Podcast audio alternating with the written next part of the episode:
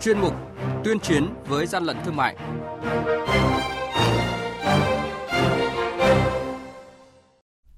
Thưa quý vị và các bạn, quản lý thị trường Lào Cai phát hiện lô hàng 3.600 tuyếp kem nhuộm tóc các loại không rõ nguồn gốc xuất xứ.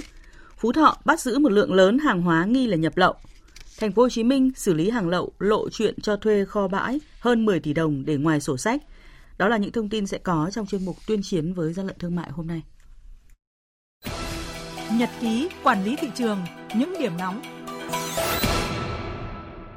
Thưa quý vị và các bạn, mới đây, đội quản lý thị trường số 5 thuộc Cục Quản lý Thị trường tỉnh Lào Cai phối hợp với lực lượng chức năng kiểm tra và phát hiện lô hàng gồm 3.600 tuyết kem nhuộm tóc các loại không rõ nguồn gốc xuất xứ được tập kết tại khu vực đường Ngô Quyền, phường Kim Tân, thành phố Lào Cai, tỉnh Lào Cai. Chủ lô hàng là ông Lưu Văn Hải, địa chỉ tại tổ 24, phường Kim Tân, thành phố Lào Cai, tỉnh Lào Cai, không xuất trình được hóa đơn chứng từ liên quan đến số hàng hóa này. Đội quản lý thị trường số 8 thuộc Cục Quản lý Thị trường tỉnh Phú Thọ phối hợp với lực lượng chức năng vừa kiểm tra nơi cất giấu tăng vật vi phạm hành chính là kho chứa hàng hóa của ông Phùng Văn Thảo tại xã Cự Thắng, huyện Thanh Sơn, tỉnh Phú Thọ. Tại thời điểm kiểm tra, lực lượng chức năng phát hiện một lượng lớn hàng hóa là mỹ phẩm, đồ điện gia dụng, giày, túi sách, ví các loại. Toàn bộ số hàng hóa này đều do nước ngoài sản xuất và chưa xác định được nguồn gốc xuất xứ. Hàng nhái, hàng giả, hậu quả khôn lường.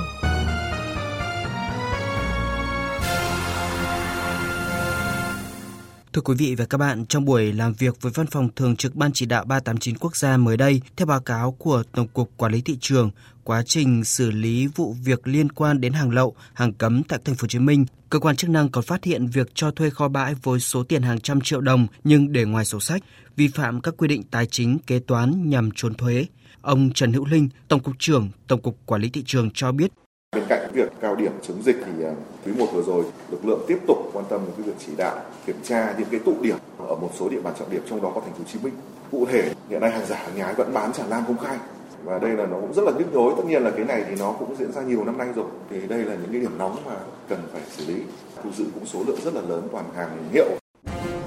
Quý vị và các bạn đang nghe chuyên mục Tuyên chiến với gian lận thương mại. Hãy nhớ số điện thoại đường dây nóng của chuyên mục là 038 85 77800 và 1900 88 Xin nhắc lại số điện thoại đường dây nóng của chuyên mục là 038 85 77 800 và 1900 88 86 55. Cơ quan chức năng sẽ tiếp nhận ý kiến phản ánh, kiến nghị, tin báo của tổ chức cá nhân liên quan đến gian lận thương mại, hàng giả, hàng nhái, tuyên chiến với gian lận thương mại, phát sóng thứ ba, thứ năm và thứ sáu hàng tuần.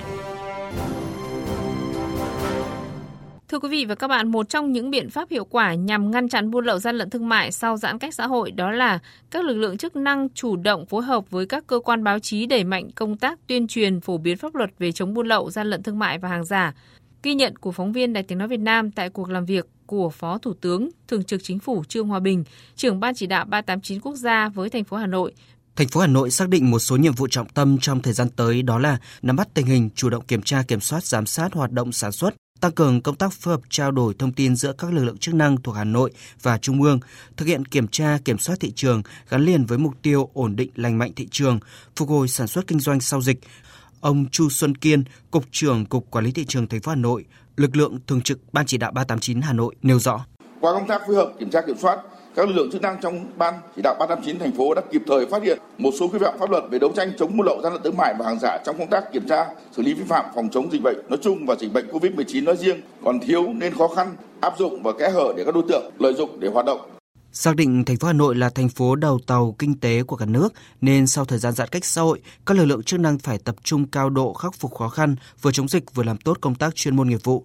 Phó Thủ tướng Thường trực Chính phủ Trương Hòa Bình, trưởng ban chỉ đạo quốc gia về chống buôn lậu, gian lận thương mại và hàng giả, ban chỉ đạo 389 quốc gia chỉ đạo. Hoạt động của tội phạm lợi dụng công nghệ cao hoạt động trên các lĩnh vực buôn lậu, gian lận thương mại, sản xuất hàng gian, hàng giả, giả xuất xứ vân vân cũng sẽ phát triển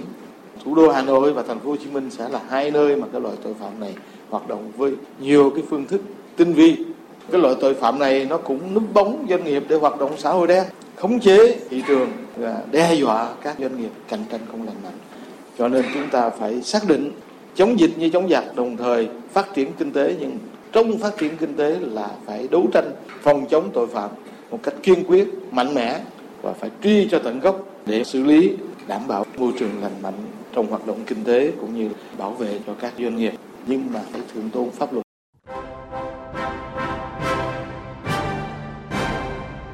chung tay chống hàng gian, hàng giả, bảo vệ người tiêu dùng.